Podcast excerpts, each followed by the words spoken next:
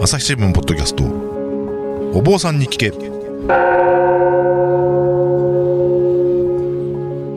朝日新聞の武田真潮です。不安を抱えて生きる人々が大勢いる時代、いつもとはちょっと視点を変えて普段の生活で得られない気づきを発信したい。ということで日々の気になるあれこれお坊さんに聞いてみようとお届けしているお坊さんに聞け。えー今回のシリーズはですね、4回目になるんですけれども、えー広島の門寺にお邪魔して、吉村翔陽さんに、前奏の吉村翔陽さんに漫画の話を聞いてます。はい。えーなんで前奏に漫画の話を聞くのかというと、まあ前回の回までをお聞きになった方はお分かりかと思いますが、えーこの漫画がすごい2023に吉村さんのおすすめが1位から5位まで載っています。実はこの、この漫画がすごいっていう、まあムックですね。これはあの吉村さんがずーっとお坊さん枠で登場して、はい。はい、あの、おすすめ漫画を紹介してますが、えー昨年もやったんですけど、今年も引き続き、はい。お願いしてお話を伺っております。ありがとうございます。えーで前回が5位から2位まで。うん。3位はかなり端折ったんですけど、そうですね。はい。去年取り上げたので。で、残すところ、うん。最後の作品1位になりました。で1位がですね、タコピーの現在でございます。はい。現在っていうのは、原っぱの腹に罪というか、はい。セインですね、英語で言うと。これ、キリスト教的な概念ですか？ですね。だと思いますね、現在。ねはい。ということなんですけれども、タコピー来たかって感じですね。いや、これ取り上げないわけにはいかんでしょうっていう。そうなんですね。ちなみに、その、吉村さんの、この漫画がすごいの方の紹介文がですね、こんな感じになっております。この一年で一番衝撃を受けた。何もできないことで何かをなす。心理屋としてもおすすめとはい。まあ私は、なんでしょうね。今年も、この漫画がすごい吉村さんにお願いするかどうかどうしようかなと、あの、考えてた時にですね、うん。この心理屋としてもおすすめっていう、この一言がちょっとひあの引っかかってですね、うん。どういうことなんだろう。うん。でしかもタコピーの現在であると。うん。ということで、このあたりを中心にお話を伺えたらはいありがたいなと思っています。はい。ありがとうございます。はい。で、えっ、と、ここでまた注意をね、しておかなくちゃいけないですよね。はい。そうですね。前のことながら、えっ、と、このあの収録はですね、大量のネタバレを含んでおります。あもうネタバレしてないと話が進まないので申し訳ないですけれども、いっぱいあの、うん、こういう話があった、ああいう話があったと紹介しておりますので、えー、もしそれが嫌だという方は、先に原作を読んでいただきたい。そうですね。まあ、ここで止めて先に。ちなみにタコピーの現在はですね、上下2巻。そうです。はい。なので、すぐに読み終わりますし、今回割と短く完結してるね、作品を紹介してるんですよね。はい。まあ、あのテロル教授の話授業も4巻ですし、うん。私の息子が異世界転生をしたっぽいも、そんなに長くなかった気がする。そうです。ね。うん。だから、この中で、唯一長いのは、望郷太郎ぐらいです。東京タワーですね。うん続いてますからね。うん追い出された、あの、万能あ色、もそれもまだ続いてます、続いてますけど、まあ、これも6巻ですし、割とあの、短めの。短めのが多いので、こうすぐ読み終わると思いますし、タコピーも上下2巻ですので、まあ、ネタバレやだ先に読ませろとうん。思ってらっしゃる方は、これはね、はいぜひ先に読んでいただきたい。はい。本当に。まあ、テロル教授は聞いた後でも情報量が多すぎるんで、そう、我々の話は一体、あれの中のほんの一つ前か二つ前ぐらいですからね。でしかい。ないですけど、はてあの、タコピーは上下巻しかないので、しかも素晴らしいまとめ方。はい。なので、あの、ぜひ読んでから聞いていただきたいとはい。思います。皆さん、今ここまでお聞きになったと思いますが、あの、ネタバレを大量に含んでいるので、先に読んでくださいと。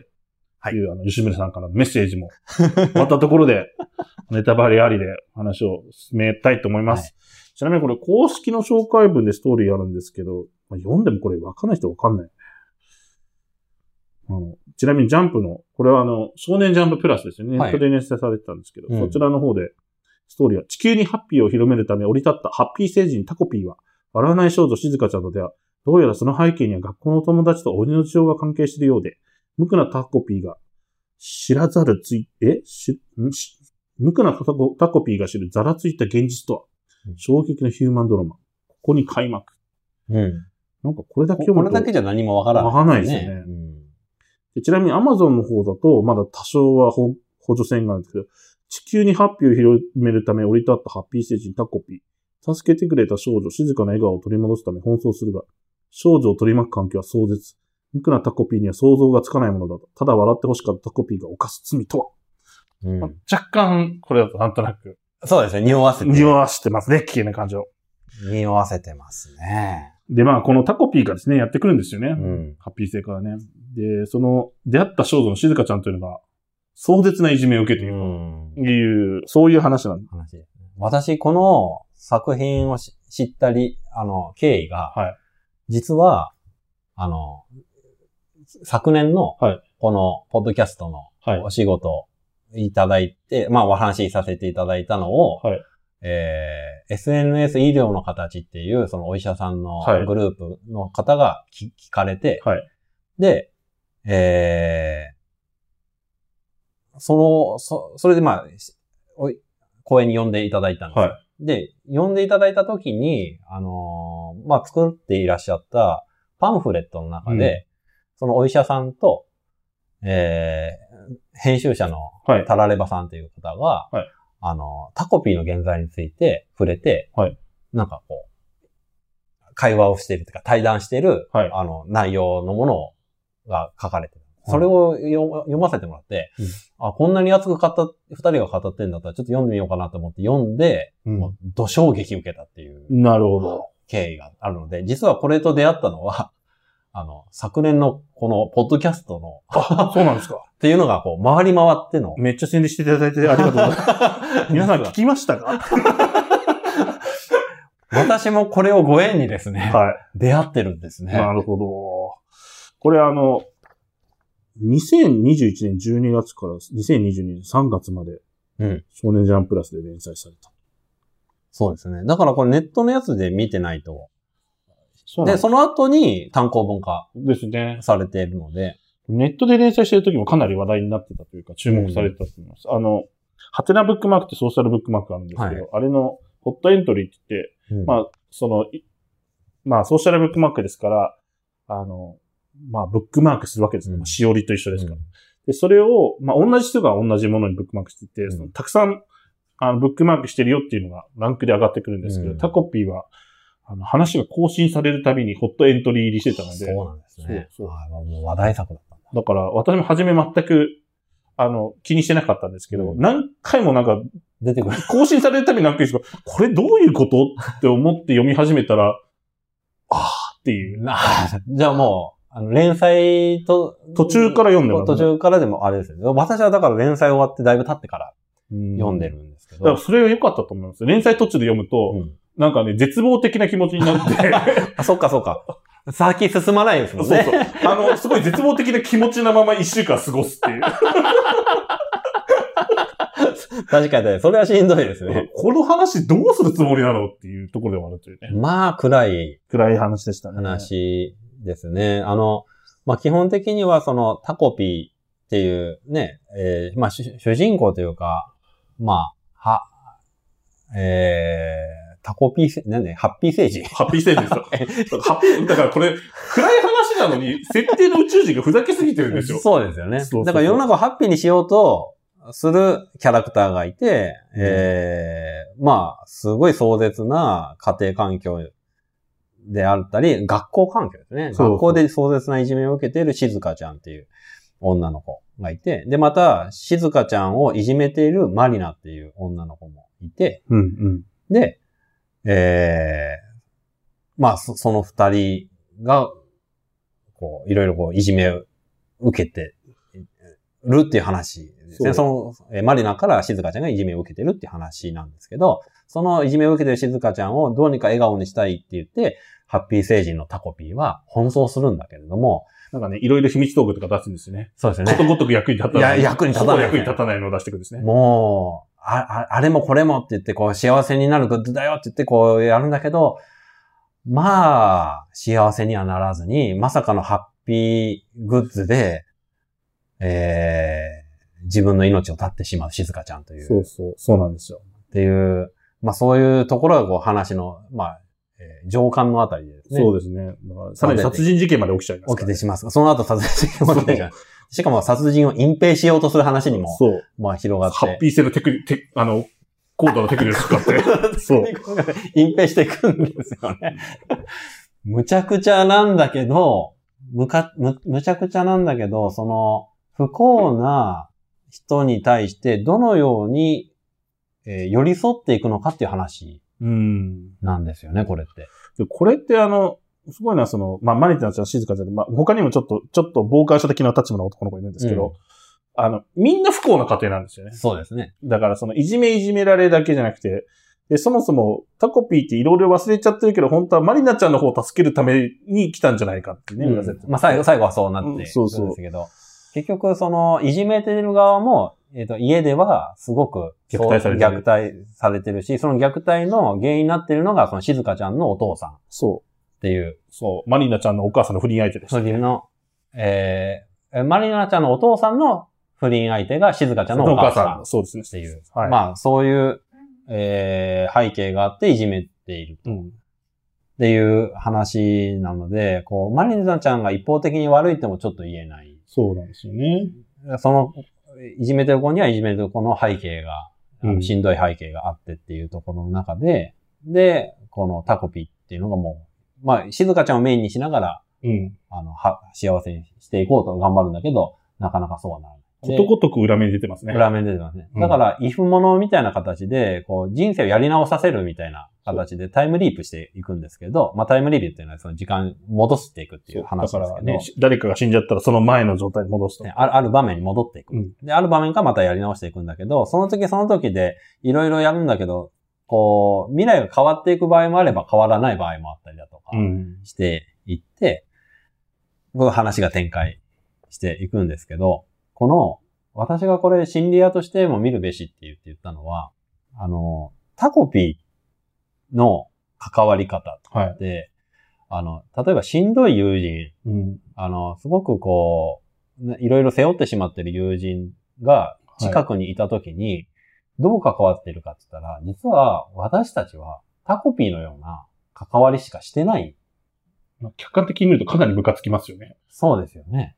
だから、なんとかその人を笑顔にしてあげたいとか、なんか幸せになってほしいと願ううん。ばかりに、こう、余計なこの自分のこの、自我、ね、なんですかね、えー、自分のこのエゴを押し付けてるようなところっていうのが多分にあるんじゃないかなと思ううん。だから、タコピーの場合には幸せになる、ハッピーになってほしいっていうエゴうん。うん。を、すごい壮絶ないじめを受けている静香ちゃんに、あの、押し付けてる。うん。状況になってるわけですよね。で、それって結構私たちやってないかなってうん。思うんですよ。日常生活の中で。はいなんでやってるかって言ったら、自分が耐えられないからですよ。うん。自分がそのしんどい人を見てるのがしんどすぎて、この人に笑っててほしいとか、せめて普通になってほしいってうん。思うから、いろいろ努力して、なかなかうまくいかない。はいそれはうまくいかないですよ。自分のエゴうん。押し付けてんだから。それでどうにかなるはずがない。だけど、そういう、あの、無駄な努力を私たちはやっぱりやってしまう。うんで、やってしまうって、変に関わってしまうことで、人間関係が崩れていくっていうことも多々うんあるわけですよね。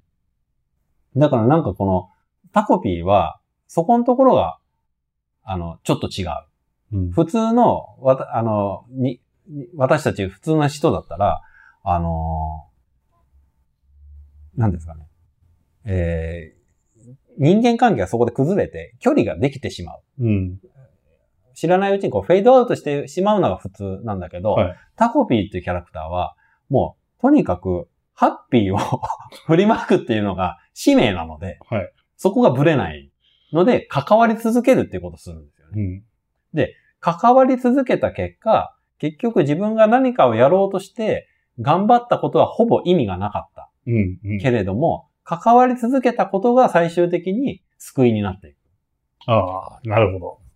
うんうんこの、えー、距離を取れ、取らないでずっと近くに最終的に、まあ、いらんことをたくさんしたんですけど、うん。してますね。うん。せしたんだけど、ずっと寄り添ったことが、二人の救済につながっていくっていう。話なるほど。に私は読めたんですよ。いや、でも、そうなんだろうなって私も思ったんですけど、あのー結局、この話には、その、一つギミックがあって、うん。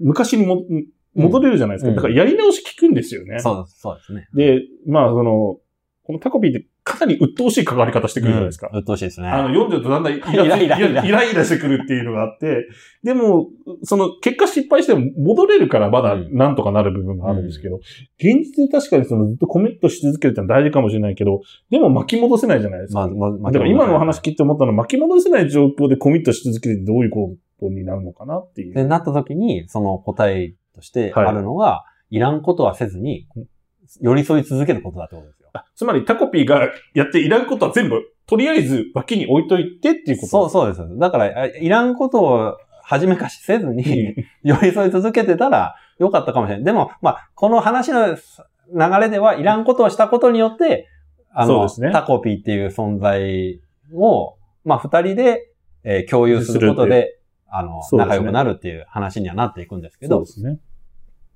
だからそこら辺のところは、だから話としてすごくうまくできてるけど、うんうん。その、何もできずに、ただこう、あわあわするというか、うん。うろたえた状態でいたことによって、えー、実はその主人公たちは救われていくっていううん話っていうのは、この、な、なんとかしてやろう、ああしてやろう、こうしてやろうっていうふうに、やっぱりちょっとこう、関わりうん。を、やっぱり人間って持ちがちだし、あの、まあ、カウンセラーというか、心理屋としても、あの、この人をこういうふうに回復させてあげたいなとかって思いが、やっぱりこう、方ややっぱり出てくるんですよ。まあ人としてはそうですよ出てね。うん。だけども、それが余計なことである可能性っていうのが、うん。あの、自分のその思い自体を持ってること自体がすごく、うん。あの、いなんですかね、バイアスがかかるっていうか、その変な方向に進んでしまう、きっかけになってしまうこともあったりとかするので、えー、余計なことになってしまう可能性もあったりとかするんですけど、だからそこら辺のところをちゃんと自分で見極めながら、自分のこの関わりっていうのが、果たして、えー意味のあることなのかどうなのか。で、それを出すこと、出すこと自体が自分のエゴになっていないかどうかっていうことを見つめていくっていうことが、そのアクションの前に必要だなっていうのは、常々思うんですけど、そのタコピー見てたら、本当にそれはやっぱり思うんですよ。うんまあ、タコピーの場合、記憶を失わされてるっていうのもうんあって、余計にそうなってる。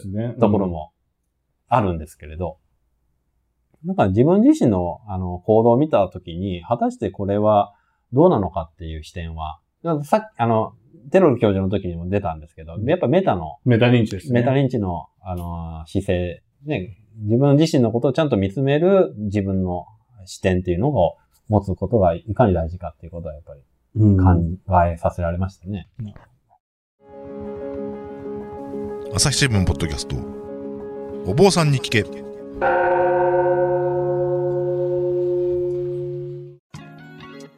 番組をお聞きの皆さん、朝日新聞ポッドキャストには他にもおすすめの番組があります。新聞一面じゃなくても大事なこと、SDGs を話そう。月曜から金曜日まで多彩なテーマをお届けします。どこかの誰かの人生の匂いがする番組とリスナーさんから好評です。SDGs を話そうで検索してみてください。これ、ところでタイトルタコピーの現在って、でじゃあそのタコピーの現在って何なのかっていう時の現在って何なんですかね、これ。これが私、その、キリスト教的な概念の現在っていうのが、意味がちょっと、まあ、私自身がわか分かってないので、何とも言えない。その、罪という意味合いで言うならば、あの、押し付けてることだと思うんですけど、うんでも現在ってあれか、そもそも人間罪人みたいな意味なのかな？だから生まれを、その、そこに存在していることそのものが、いや、その、そこの存在している時点ですでに背負ってる罪みたいなことなのかな？でね、そのキリスト教的なそっちの罪であると、またちょっと意味が違ってくるじゃなうんいです、か。そうですね。うん。いや、だから、この現在って何なんだろうなって、ちょっと、作者がどの辺のその理解でこの現在って言葉使ってるのか。そう、ちょっと現在ってこれなんだろうなっていうのは、どう説明すればいいのかなっていうのは、うんなんだろうな、読み終わって悩んだかな。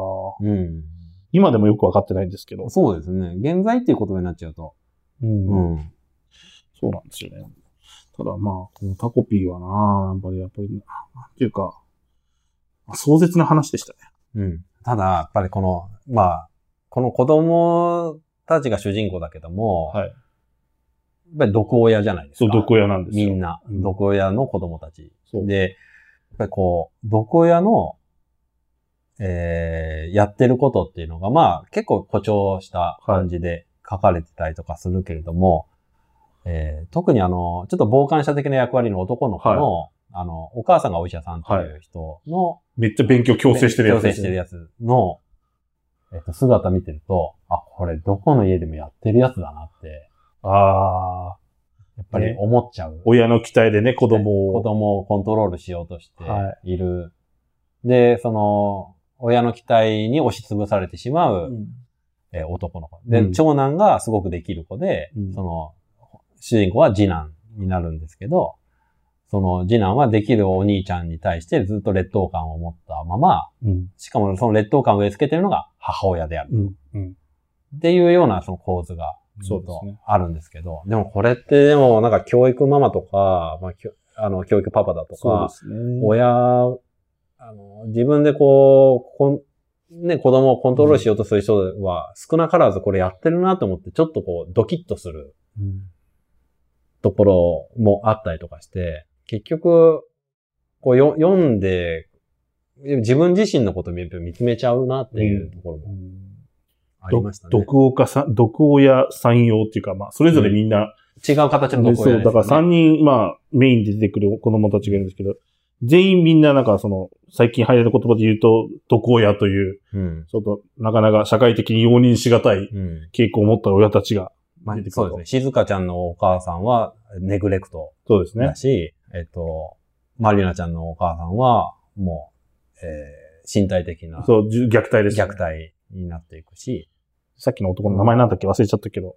彼はあれ彼、彼のお母さんは、えっ、と、赤原、いや、赤原じゃないわ、ハラスメント、から精精神的虐待。精神的虐待になりますよね。なんでしょうね。ちょうど、ちょうどって言い方も良くないけど、あの、宗教二世の話とかですね。やっぱりその、親の、その、おなんだろう、虐待的な話も出てきますし、一方で、最近やってたあの、機動戦士ガンダム水星の魔女って、まあ、ずっと見てて、実は最終回だけまだ見てないので、はいネタバレ見ないように今注意してるんですけど、うんこれもなんか、毒親の子供たちの話なので、あだから、なんか、そういう時代の背、時代背景とか時代の空気みたいなのにも実はすごくマッチしてる話なのかーいや。そうですよね。うん。うんだから、でも結局、その家庭の領域で一番なんか手出しにくい領域そ。こですね。うん。だからそこはなんか、だからタコピーやっぱりイラってくるけど、タコピーくらい介入しないと実はこうならないんじゃないかとも逆に思ったりもし、なかなかそこ難しいなと思って。うんえ、ここうならないっていうの？はね要は最終的にハッピーエンドでああ、なんとか、そういうことです。ああだからね寄り添うって言った時に、なんか家庭っていうところのこのガードがあって、そこ以上入れなかったら、ここにフィルターかかっちゃうから、うん寄り添ってるように見えても実は寄り添えないから、あそうですね。もうちょっと積極的に介入しなくちゃいけないような瞬間ってあるのかなって思ったりもする。そうするとこのタコピーめっちゃうざかったけど、これはこれでせ正しかったのかなとあそうなんですよね。思わなくもないし、うんなかなか解釈難しい話かな。多分余計なことしすぎてるんですね。過ぎたら及ばざるかもしれない。なるほどね。やりすぎてるんですやりすぎてるね。で、あの、ちょっと怖いなと思ったのが、その、学校でいじめの場面あるじゃないですか。先生が無視してるんですよね。ああ、そうそうそうあの場面すっげえ怖くて。おいおい、みたいな。今、そんなことしたら学校大変なことになっちゃうぞ、みたいな。そう、そう、でも、未だにね、その、うんニュースになる一面の問題って、やっぱり学校の介入が弱かったりするじゃないですか。ありますよね。だから、ないことはないんだろうな。うん。うん。うん。そうですね。でもあれ、露骨に分かる形でやってるから。うん。だからそれを見過ごすわけには普通はしない。そうそう。本当にひどいなと思ってる。だからもしかするとこれは先生も一緒になっていじめてるパターンのやつかな、みたいな。ああ、深読みするとそうなる。そうなっちゃいまますよね。うん、そうですよ。でもたまにそういう事件化するじゃないですか。そうですねそうですね。あっち系かなってやっぱ思っちゃったりとか。うんまあ、壮絶な作品でした。うん。だけど、このテーマで、この内容をよく2巻でうん。まとめたと思って。いや、これ多分2回以上だと私辛くて読めなかったんじゃないかって。いや、これね、すごいですよ。話の作りが。うん上下巻で、いや、だからこれってもしかすると、ウェブ版だからかなって。うん。あ、の、多分人気出てるじゃないですか。はいだから、紙面でやろうとすると長く、そう、そうですね。長、やろうとさせるかもしれないけど、ウェブ版なんで、こう、きちっきちっとこう終えられる部分がもしかしたらあったのかなって。ああ、そう。まあ、かもしれないかもしれないなと思ってうんうんこれ2回以上読んだら私多分、あの、精神崩壊したと思うので、これぐらいで留めておいて、おいて、ありがとうございましたって感じで。もう毎週末、あーって思いながら。やっぱこれは連載読んでる人の感想ですよね。僕は後で、その上下巻一気に読んだから、うんうわ、すごいな話まとめだって思ったけど、これ連載で読んでるとやっぱそういう、ちょっと毎週鬱を感じてて、そうそうそう、なんかあの、これ読むたびにブルーになって。そう、だから静香ちゃんがお父さんのとこ訪ねてて、さあ、どうだったかなーって言った時の静香ちゃんの顔のシーンとかで、あーってなるわけですよ。このあーをね、リスナーの皆さんと共有したいですね。そうですね。まあ、いや、でも本当に素晴らしい話作品だったなと思うし、うんあの、実際これはあれですね、吉村さん1位にしてますけど、この漫画がすごい2023だと、全体のその男、男性向けなのか、少年漫画部門で、男性漫画ですね。はい。で、3位ですね。ですね。まあ、上位陣も結構いい作品多いので、はい。さよならエリ入ったカニーニって感じで、うん。まあ、これもめっちゃ笑いましたけど。まあ、それまた別の話なんであれですけど。はい。あの、今回はですね、あの、お坊さんに聞けだったんですけど、むしろあの、臨床心理の専門家として、あ、そうですね。はい。話になっちゃいましたけどね。はいまあでも臨床心理もあれでしょ？あの、吉村さんの立場だと、仏教とシームレスにつないで、もうシームレスですね。もう。まあメタ認知がそもそも仏教的な話ですそうね。なんですよ。だからすごく、仏教と臨床心理ってすごくリンクしてるところがうん。あるんですよね。やっぱり、あの、ひ人とどう関わるかということもそうだし、人をどう理解していくのかっていうこともそうなので、とあとは自分自身についての、この理解っていうものも、もうすごくメタ的なものを取り上げていくから、やっぱりなんか、あの、共通するところやっぱりありますね。うん。なるほど。ありがとうございました。なんか最後言い残したことないですか？えーっと、またいろいろ読んでいかないといけない。ももしね、これオファーがあるのであれば、はい。読んどかないとなるほど。いけないなってちょっと思ったりとかして。でも気を抜くと、は異世界もの読んじゃうんですよ。あいや、あれは癖になりますからね。そのうち何読んだか分からなくなるんですよ。で 何読んだか分かんなくなるんだけど、とりあえず安心するんですよ。ね、何なんですかね。確かに異世界もの。そう。あの魔力。いや、やっぱりあれは疲れたおじさんのね、癒しなんですよ。俺も異世界で武装して、みたいな。やっぱ現実逃避なんですかそう、ね。現実逃避だと思いますよ。あの、ビール飲みながらこうやって 異世界漫画読んでるんですよ。そうなっちゃうんですようね。ん、まあ異世界系で一番すごいなと思ったらやっぱ異世界不倫ですけどね。ありますね。そう。あの、現実逃避ここまで来たかっまで来たかて、すごい、すごいなと思いましたけど。もう手を変え、品を変え、どうにか異世界を。そうですね。ねまあ異世界だったら何でも許される。みたいなところありますからね。はい。ちょっとエロ系もありますしね、異世界ね。そう。そう、まあ異世界不倫それなんですけど、異世界まで行って不倫するのかっていう。いやいや、まあそんないろいろな作品がございます面白いあの、ええ、今回もありがとうございました。ありがとうございました。まあ来年ももしチャンスがあればっていうか、この企画がそもそも続いてるのかどうかよくわかりませんけれど、もし続いてたら一つよろしくお願いいたします。よろしくお願いしますはい。えー、以上、あの、吉村さんの漫画紹介4回にわたってお届けしました。はいありがとうございました。はい。朝日新聞ポッドキャストお坊さんに聞け4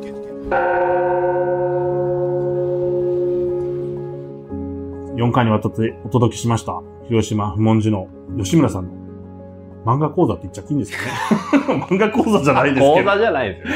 あの、漫画で、えー、そう、この漫画がすごい、1位から5位までの作品紹介ですね。はい。最後1位のあの、タコピーの現在で終わりましたが、はい。皆さんいかがだったでしょうかえー、最後にですね、吉村さんの方から、改めて、はい。漫画とはあまり関係ないんですけど、はい。メインのお仕事の方ですね。あ、そうですね。はい。あまあ、告知みたいなはいところもあって。はい、お知らせいただきたいなと思います。あの、前々前回にも、はい。あの、全然前世みたいですね。まあ、第1回ですね。第一回4回シリーズの第1回ですね。はい。第1回の時にもちょっと、あの、お話ししたんですけれども、あの、精進料理教室ですね。えー広島精進料理塾という、えー料理教室をやっておりまして、えーそこでは、えー料理を作法にのっとって作り、えー作法にのっとっていただくという、えーこの2本立てで行っております。まあ、旬の野菜を使いながら、えーああでもない、こうでもないとですね、私のうんちくを聞きながらですね、うんえー料理教室となっておりまして、まあ、基本的には、えー料理番組を見るような気持ちであの参加していただければあの楽しめるんじゃないかはい思う次第です。と言いますのも、まあ普通ね、料理、えー、教室っていう、料理教室っていうのは、まあ、2、3、1、2品かな？作るのが普通なんですけれども、私4品作っておりまして、はい。あの、とてもじゃないですけど、いろんな人の手を使って作っちゃうと、時間が足りないっていうはい。事情がありますので、基本的に私が全部作っていきながら、あの、質問に対してお答えするというやり方で、えー進めております。まあ、ご興味ある方いらっしゃれば、ぜひ、えーご参加いただけたらと思います。詳細は不問寺のホームページでいいでしょうはい、そうですね。ホームページの、えークッキングというところから入っていただければ、か。はい。詳細わかりますので、どうぞよろしくお願いします。えー広島不問寺で多分手でたどり着きますね。はい、出ますね。門寺の方は普通の府、門はゲートの門ですね。門,、はい門番の門ですね。はいお寺で、えー検索してみてください。ゲートと聞くと、ゲートの話がした。ゲートね。あの、そういう漫画があるんですよ。アニメにもなってますけど、この話しますか？時間がないみたいです。ということで、はい。朝日新聞ポッドキャストお坊さんに聞け、竹玉師匠がお送りしました。朝日新聞デジタルでまとめページがありますので、えーサイト内でお坊さんに聞けと検索していただけたら、吉村さんの今回の過去の配信会も聞けると思います。えー気になる方はぜひ検索してみてください。ではまたお会いしましょう。